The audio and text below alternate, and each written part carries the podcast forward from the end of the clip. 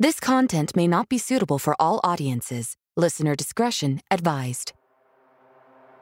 And I'm starting to freeze up because I'm suddenly sensing a different energy from him. She continued to smirk but didn't want to answer me.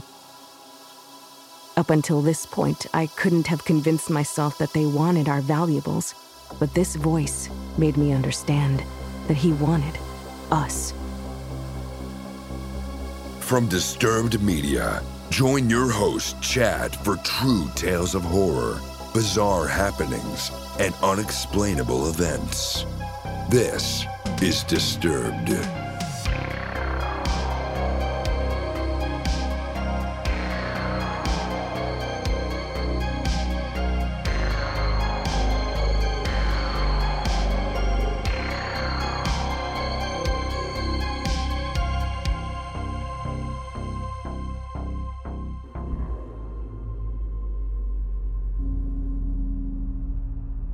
Welcome back in, everyone, and thanks for joining me.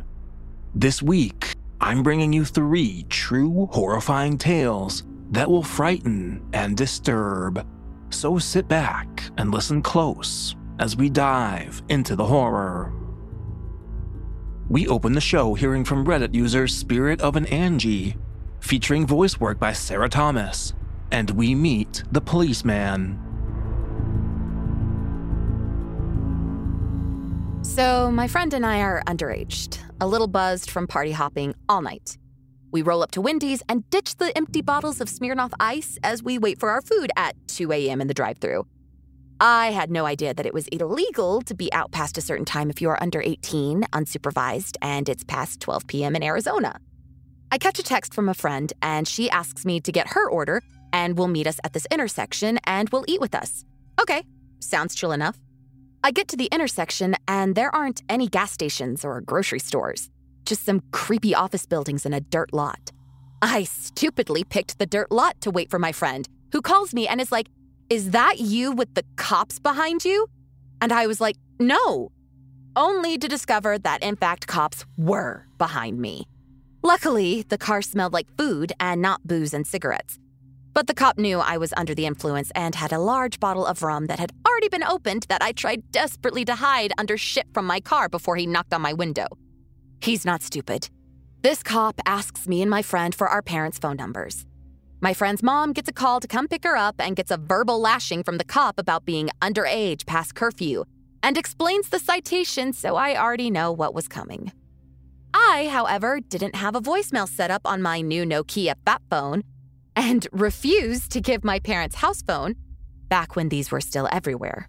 I told him they simply didn't have one, only a cell number, and I put it to silent as he repeatedly called it. I tell him they were probably out with friends themselves, and the cop says, okay, explains the ticket to me. I think I'm going to get away scot free when he says he's going to follow me home. I made sure to go the speed limit and not make any errors, but I'm shitting myself right now. I parked my car in front of my house, and my parents' cars are in the closed garage. Dark house. Yes. It looks like no one is home. The cop proceeded to park his car and says, Hey, you could have broken the rules a little with getting home. I wasn't going to pull you over twice now, as he followed me to the front door. I unlock it and nervously said, Thank you. But he, instead of ringing the doorbell or doing their famous police officer knock, follows me into my house and locks the door behind us. He's talking to me, making small conversation, checking out my living room, and I'm starting to freeze up because I'm suddenly sensing a different energy from him. He asks me where my bedroom is. He tells me to take him to it. I instead took him into my parents' room and turned on the light 100% thankful to see my sleepy eyed parents shocked to see an armed grown man behind their young daughter. And he just lets out a breath and says in my ear, You lied to me, sweetheart. And he goes back into police mode, telling my parents that he found me out at an illegal time and that I'd need to pay a fine and attend a class. It was so embarrassing because I was 18 by the time I had to take the class with a bunch of 12 to 14 year olds anyway. I never told anyone until now about the comments he made to me, but my dad did ask him why he was in our house. I told him I didn't understand that either.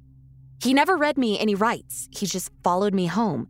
Before he left, he said, That's a nice house phone you have right there. Looks new and shiny, as the last thing he told me before letting me go.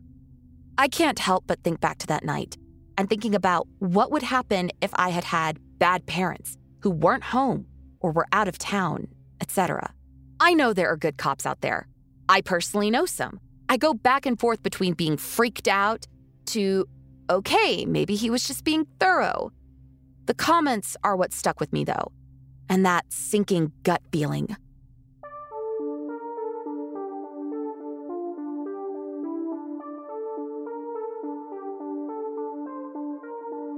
Get your voice on Disturbed with our hotline, available 24 7 completely free. Tell us your experience or just leave your comments on the show. Visit hotline.disturbedpodcast.com on your mobile device or computer. Up next, we check in with Reddit user Canadian Gal 3, featuring voice work by Tanya Eby, and we get stuck in a bad situation.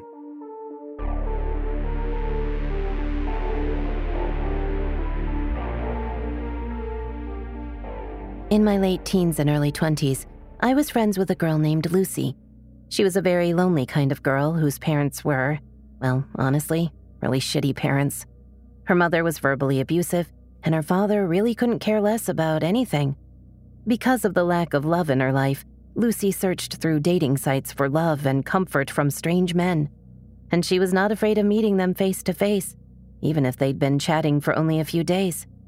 My friendship with Lucy was a strange one. I found her quite annoying sometimes, but I also felt awful for her because of her loneliness and lack of friends and love in her life. Sometimes I really didn't want to hang out with her, and some days I would accept her offer to hang out. When it was just her and I together, she was normal and okay to be around, but also very appreciative of having someone giving her attention. We had a small group of friends, and she would try to get all of us together as often as possible, and honestly, the whole group together was really quite fun. When we were all together, Lucy was very hyper, and you could just tell that she was happy to be around people who didn't insult her as her mother does. Suddenly, Lucy tells us she has a boyfriend. We were all surprised because we knew she met a lot of guys online, but we had never heard her say she was dating someone. A few days later, she sets up a day for our friend group to meet Trevor. None of us were looking forward to it because we thought he was going to be like all the others a temporary boy toy. When we met him, we all felt awkward. He barely spoke a word. He wouldn't look directly at any of us at all. Lucy would try to be funny, but he would just give her dirty looks. Needless to say, we thought he was a weird one and could tell he didn't care much for her. As the days went on, Lucy kept telling me how much Trevor did not like me this was weird because no one ever disliked me. I am always polite, respectful, and I smile a lot at everyone. But for some reason, he did not like me. She kept saying he thinks I am using Lucy for her money. Not sure how he thought that since I paid for everything for Lucy. To keep this piece of the story short, I think he was trying to find reasons to convince her to get rid of me. I got a terrible vibe from Trevor. He dressed like he didn't care about life. He never smiled. He didn't shake our hands when first meeting us. He stank of weed and really had an overall uncomfortable feeling about him. After months of Trevor trying to convince Lucy that I am a terrible friend and she should not hang out with me anymore, she started to do as he said. She would start to hide me from him. If she and I were together and he would call her on her phone, she would lie and say I wasn't there. If she was with the group of friends, he would have her swear I wasn't there. When he was going to be joining the group on an outing or just hanging out at her place, she would tell me I couldn't come. Lucy will do whatever a boyfriend says just to keep pleasing him so she doesn't lose them. Now, here's where it gets scary. Lucy calls me one day and says she wants me to come hang out at her place. I agreed. She came to pick me up. We went to her house and watched TV for a bit. We then decided, since it's a nice day outside, we would take her two dogs for a walk to a nearby pocket park and would later return to the house to have lunch together. While at this park, she receives a phone call. Now, let me say that Lucy is not a private person whatsoever. and has never, ever walked away to answer a phone call until this day. She walked far enough away that she knew I would not be able to hear anything she said. This was suspicious to me, but not enough to question it. The call ends, and she begins walking toward me with a look on her face as if she is trying not to smile. She tells me, So I need to bring you home now. I was slightly confused, as we had only been together for about an hour, when we usually spend the entire day together. And she would never want me to go home. She would even frequently beg me to sleep over to avoid being alone. I said okay, and we walked to drop off her dogs at home, and we got into her car, and off we went. About 10 minutes into the car ride, I realized she isn't going in the direction of my house. So I questioned it. Where are we going? She smirked but didn't respond. I asked again, laughing uncomfortably, Seriously, where are we going? She continued to smirk but didn't want to answer me. I started to realize she was heading in the direction of where her boyfriend lived. Oh, hell no. I asked one last time with anger in my voice, Where are you taking me? Her only response was bone chilling to me. Trevor wants to talk to you. Nope, no, nope. I wasn't having any of this. I insisted and demanded she let me out of the car. But with her evil smirk and same response, she said it again. It's okay. He just wants to talk to you. I was furious at this point because this creepy guy who looks like he wants to kill someone, who also despised me, wanted to talk to me? Why can't he talk to me on the phone? Why do I need to go to a sketchy apartment? She absolutely refused to let me out of the car. She had the doors locked, as if I wasn't able to unlock my passenger door. I waited until she reached a red light. I grabbed her wallet from the back seat and took out her bus pass and bolted out of the car. I had no idea where I was or where the nearest bus stop was, but I was not about to let her crazy ass boyfriend do whatever he wanted to me. She yelled for me to get back into the car, but of course I ignored her. She sped off furiously. I immediately blocked her number on my phone. I removed her as my friend on social media and immediately warned the group of friends not to talk to her because she has gone nuts. I have not spoken to her since that very day, and she also lost the other five friends of the group as well. After this situation, Lucy, I hope you're truly lonely now.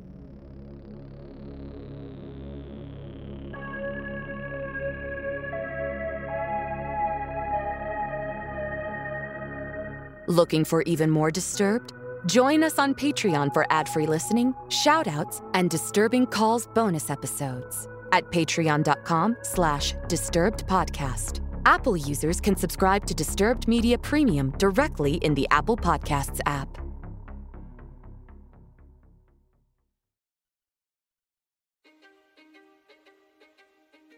History is complicated. The story of human progress is long, messy, and riddled with controversies big and small. On Conflicted, we dive headfirst into history's most infamous events and contentious figures. We try and untangle the good from the bad, the fact from the fiction, and the monsters from the misunderstood. Was Genghis Khan a murderous butcher or a civic pioneer? Did the Allied powers go too far in firebombing the German city of Dresden at the twilight of World War II? And how did the Marquis de Sade acquire such a sinister reputation? And was any of it true? These are just a few of the tough questions we wrestle with and investigate on Conflicted. So if you love history or just enjoy a good story, please join me, your host, Zach Cornwell, for a fascinating new topic each and every month. Conflicted, a history podcast, is available on Spotify, Apple, or wherever else you get your podcasts. I hope to see you soon.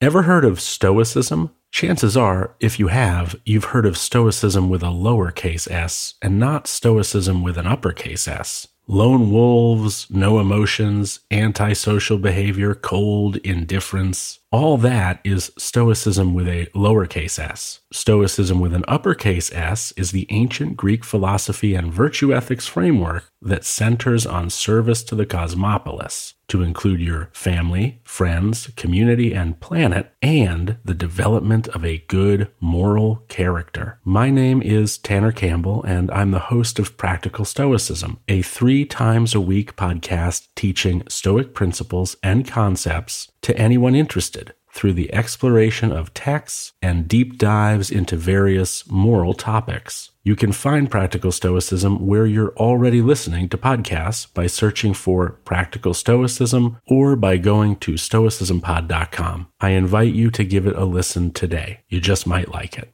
Hello, everyone. My name is Matt Neglia, and I am the host of the Next Best Picture podcast, part of the Film Entertainment Awards website, Next Best Picture on our show, we explore all year long what is possibly going to win Best Picture at the Oscars. We do this by conducting interviews with people within the film industry, holding weekly reviews of the latest theatrical releases, and on our main show, where we dive into various different topics, answer your fan questions, and also do our best to explore Oscar history's past in hopes that it will tell us something new for this upcoming award season race. We hope that you will join us on all of the various podcasting networks. We look forward to seeing you over at nextbestpicture.com.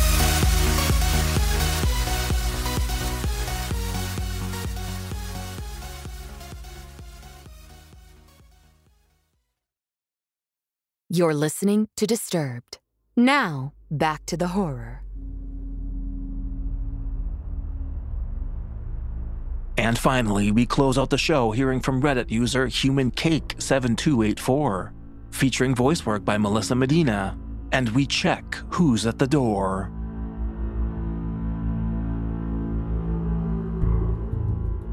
This experience happened to my roommates and I in our second year of university. The city we went to school in was considered a very safe university town. The most we had heard of happening was drunk morons doing typical drunk moron things. This was also the first time that we were all really living on our own. First year residences are nice, but it's basically an extended summer camp rather than a typical living situation. The four of us girls lived in a nice townhouse that never once had a creepy vibe or weird neighbors in the months we had lived there. The only eerie part was that every weekend we were the only people who stayed in the complex. All of our neighbors either went home or stayed elsewhere until returning Monday for classes. This was never something we had given a second thought to, considering that was fairly normal for a uni town, especially because our complex was only made up of about four other townhouses. The complex was surrounded by walking trails and farm fields, which we loved. It was like our quiet spot away from the chaos of college kids. There were a few farmhouses we could see from our backyard, but other than that, we were fairly secluded. The university was about a 20 minute bus ride away, which was never a big deal for any of us, especially because the rent was far cheaper here than in places that were within walking distance to campus. Being 5 foot 6, I was the tallest by a considerable amount. I was also the only one out of the group who had been in a handful of scary situations. Due to this, I was the only one, up to this point, who would lock the doors, windows, and garage before leaving or going to bed. My roommates all grew up in small, very safe towns, so it was uncommon for them to lock doors back home. They were also incredibly kind and trusting to everyone, never considering hidden bad intentions. The night in question started very normally. We had planned on having a wine and movie night. This was kind of like a weekly tradition for us. We would pick out some stupid movie, get takeout, and get a little buzz after a long week of classes and work. At this point, it was early November, so we had been doing this for several months with no issues. By 8:30ish, we had all settled on the couch in our living room and had started a comedy. With it being November, it was already completely dark outside, other than our porch light we could see from the small window at the very top of our door. None of us were tall enough to see anything out of that window anyway, so we relied entirely on our peephole it took a great amount of effort for me to convince my roommates to check the peephole before opening the door. This was a talk we had after one roommate had opened the door for our neighbor's very drunk friend who threw up all over our main floor. Not long after ordering our takeout, we heard banging on our front door. Jess made a joke about how the delivery guy must have taken a helicopter to get here this quickly, especially considering the place we ordered from was very close to campus. It was not a typical delivery guy's knock either, but between the few glasses of wine and carefree attitude of the night, we didn't really pay it too much mind. It was my roommate's turn to pay this week. I'll call her Meg for the sake of the story. Out of the group, she is the smallest, barely five foot. She is also the most trusting person I think I have ever met. She ran up to her room to grab her wallet. This took almost 30 seconds. During this time, the banging continued and was getting more aggressive. I figured maybe it was cold or he had other shit to do, so we yelled up to get her to hurry. The banging continued to get harder and harder, and I started to feel a bit uneasy. When she came back down, I told her to check the peephole before opening it, as she was usually the one to just open up. She got to the door and looked out the peephole. She could barely reach it on a good day, so when she said she couldn't see anything, my other roommate and I got up to help. My second roommate, I'll call her Jess, is a very funny person. There are very few things that she would not turn into a joke. Jess got to the door before I did and looked out the peephole. The person on the other side was still banging away. When she turned to look at me, I knew something was wrong. She looked incredibly confused, a look I had rarely seen from her as she was very clever. Within a second, she had gone back in for another look. This time, her face was not confused. She looked afraid. This made my stomach knot up. She is a horror movie fanatic, and she doesn't scare easily. I think someone's covering the peephole, she whisper shouted at us. This time, I looked out of the peephole, seeing that, yep, something was covering the peephole. We could still see the porch light shining through the window at the top, so we knew it was not a case of it being too dark to be able to see what was going on. By now, our other roommate, whom I'll call Anne, had walked down the hall trying to find out what was going on. She was easily the drunkest of the four of us. Even sober, though, she seemed to think she was invincible. What is your problem? Open the door. The poor dude has his hands full, was Anne's wise idea. Jess and I explained what was going on. At this point, Meg, Jess, and I had a gut feeling that something was wrong. That is when Jess asked Meg to check the website she had ordered our food on. Meg had not placed the order. Between the wine and the silliness of the earlier night, she had selected our food but did not finish the last step. The banging continued as our situation started to sink in. Anne still did not seem to grasp what was happening and tried to unlock the door. Stop! I snapped at her. Immediately, I knew it was too loud. For the first time, the person on the other side of the door spoke. This is the police. Open the door now. We have a few questions to ask you. A man's voice practically growled back at us. This sobered me up right away. I looked over at Meg, who was already welling up, then at Jess, who had gone completely pale. At this point, Anne also realized something was not right and froze, which is the least Anne thing she could have done. The banging was getting increasingly harder to the point we could physically see the door breathe with each hit. Meg took Anne upstairs, trying to calm each other down and check if there was a police car parked outside and make sure our windows were locked. Though it was hard to do, it was possible to get onto part of our roof that made it possible to get to Anne's window. We heard a window slam, immediately knowing that it had been Anne's window. Being a bit of a thrill seeker, Anne had taken out her window screen in order to sit on the roof. For some reason, this made what was happening very real. Uh, show me your badge, then we'll open the door, I yelled back. Instead of a response, it sounded like the guy started to kick the door. I told Jess to call the police and ask if they had an officer dispatched to our address. Jess was shaking so badly at this point that it was hard for her to dial. Now, Meg had come back down the stairs, sharing that there was no police car parked outside. Anne trailed behind her, standing on the stair landing, trying to get a good look outside the window at the top of the door. At that moment, my blood ran cold, remembering that the man at the door had said we and not I. Jess had just come to the same realization. She sprinted to our back door, a large sliding glass door, which she double checked that it was locked. Thankfully, it had been. She drew the curtains as well, trying to minimize the chance of them seeing in. Within a minute, the knocking started at our back door as well.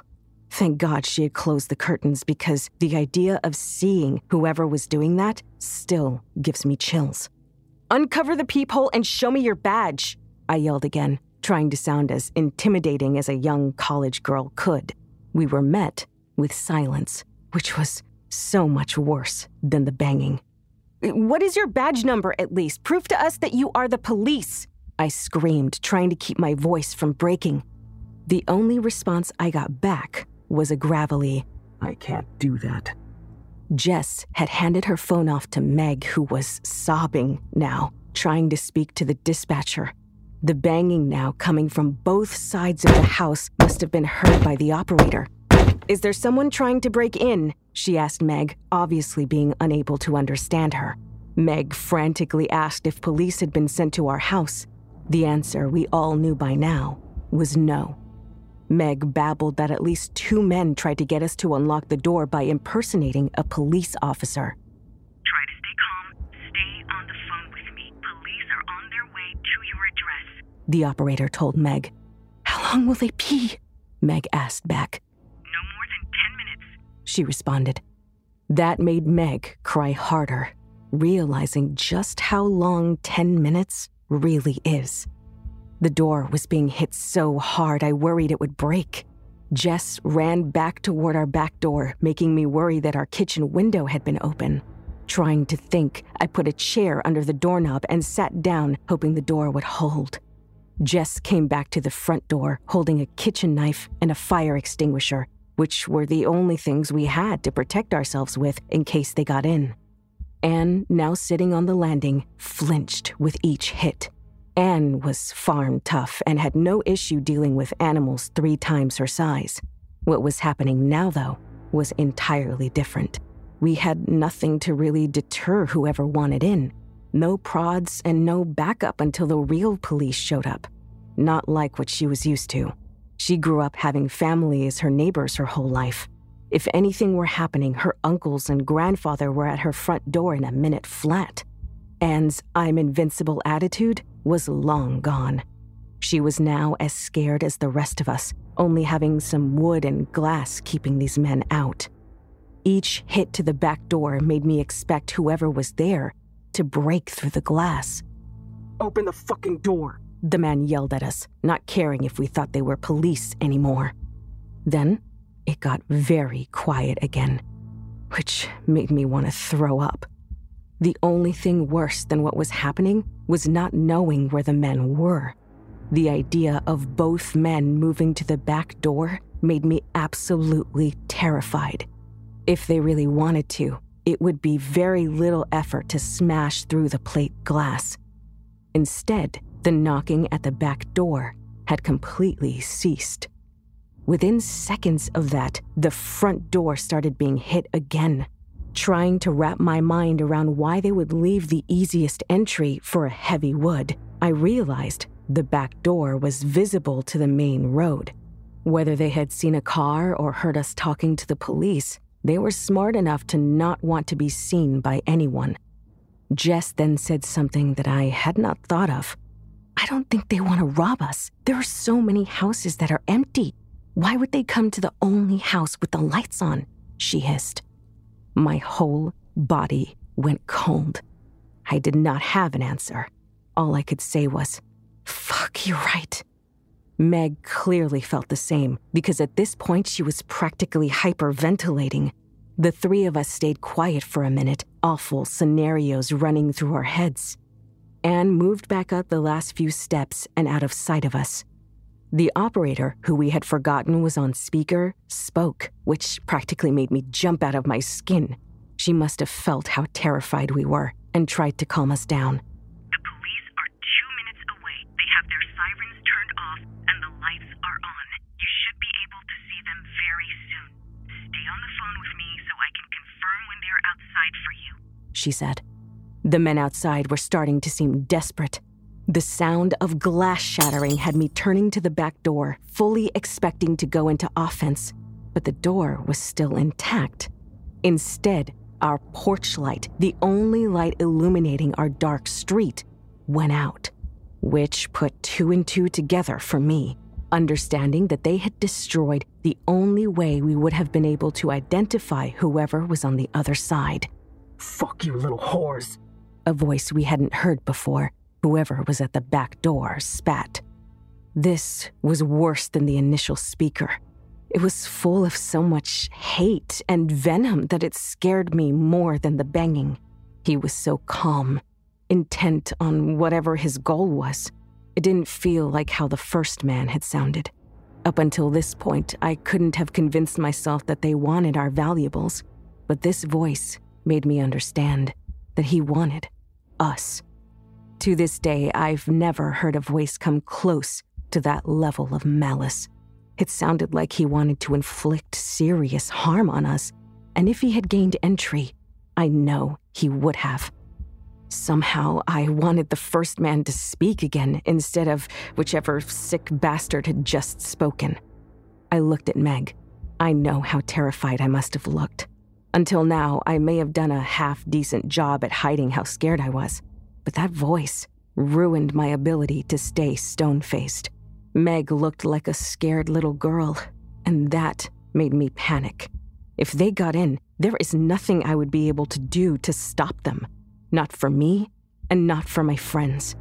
We would have been at the mercy of the monster outside. Jess had practically stopped breathing. It was like the oxygen had been sucked out of the air. It was so quiet, it sounded like a gunshot when our mailbox opened. Anne ran back down the stairs. I see the sirens. They're coming down the main road now, she whispered, hoping not to have the men hear. The same man spoke again one more time, so slowly that I almost thought he was done after each word. In that same awful, calm voice, he read out a letter addressed to the four of us. Our neighbor must have put it in today. She had planned a potluck for the next week. None of us thought to check the mailbox after we had talked to her in the driveway this morning. Jess, Meg, Anne, OP. Those are nice names. I'll be back soon, girls. Then we'll have some fun. I felt tears rolling down my face. I hadn't realized I had started crying, but I knew he meant what he had said. I tried to pull my mind out of the dark pit that that sentence had sent it to, waiting, praying that the police had surprised them, hoping they would not get the chance to come back. The silence continued. None of us dared to speak, worried that we would not hear if they moved to another point of entry. Instead, the silence persisted for what felt like a lifetime. The operator was the first one to speak again, telling us that the police are out front. She told us to stay in the house until the police knocked on the door. The kind woman stayed on the phone with us for several more minutes while the police searched around the area.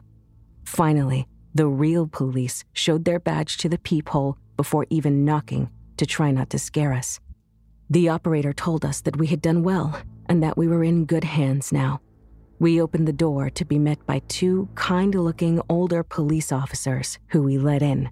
Glass shards covered our front stoop from our porch light. It looked like it had been ripped out of the wall and smashed onto the concrete below. There were several police cars out front of our previously quiet home. The headlights on all of the cars were shining down the street towards the walking trail. We spoke to the officers who took a report from us. They asked us to describe the night's events in detail. They asked us if we saw them at all, and we explained how the peephole had been covered and the light had been smashed before moving away from the door. The officers advised us to speak to our landlord about, at the very least, security cameras. The older officer then closed the pad he had been writing in and looked up at us. He then spoke a phrase that made me understand how much danger we had been in. Look, if any of you were my daughters, I would have wanted the officer to tell her. If you can get out of your lease, do it. They know where you all live, and they also know the response time for us, especially after telling you all that he would be back. After that, they asked if we had heard a vehicle. That was something I had not considered. We did not hear any type of motor until the police were there. Even when Meg and Anne had gone to look for a police car, they saw no cars on the street at all. So likely that meant that they had come from the walking path, which would explain how they left without passing the police on their way back to the main road. The older officer of the two had a look that told me he had an idea of what was going on. He looked sad, which was worse than if he had looked scared. I knew he had seen the situation end far worse in the past. We pushed for an explanation, but were only told that this had been an issue years ago, but did not elaborate past that point. The officers stood up, exchanged a glance that I did not know how to read, and then spoke again. We will have a cruiser parked in the driveway, as well as a plain car around the back. They will not have a chance to try again. They did not catch the men in the two more weeks we lived there. We had a few creepy things, but nothing close to this. The reality was, they had not been caught, and they could come back any time. After this night, we spoke to our landlady, who was incredible. She owned several properties around the city, and when we explained what had happened, she let us move to an apartment closer to campus. She told us that our safety is more important than making a few hundred dollars. She even left the house empty for many months in order to make sure cameras, better locks, and a reinforced back door. Thankfully, they did not come back, and we were able to enjoy our new apartment without worrying. This is still so scary to me because of that voice. Make sure you lock your doors and check who's there before opening the door.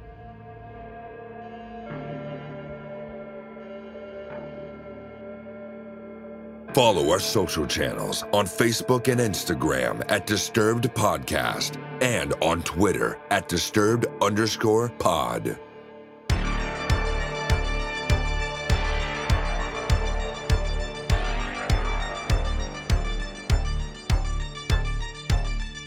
Don't forget you can send in your own true terrifying tale. Head over to disturbedpodcast.com slash submit to find out all the different ways you can send in your story. If you'd like to support the show and gain access to bonus episodes, ad-free content, and early releases, visit patreon.com slash disturbedpodcast. And a big thanks to our newest supporters, Christina Yan, Joanna Knudsen, Redneck Gandalf, and Matt Oliver. Thanks to all of you for supporting the show. Music by Carl Casey at whitebataudio.co.ag. Thanks for listening. We'll be back next Thursday with a brand new episode. And don't forget to stay safe out there, y'all.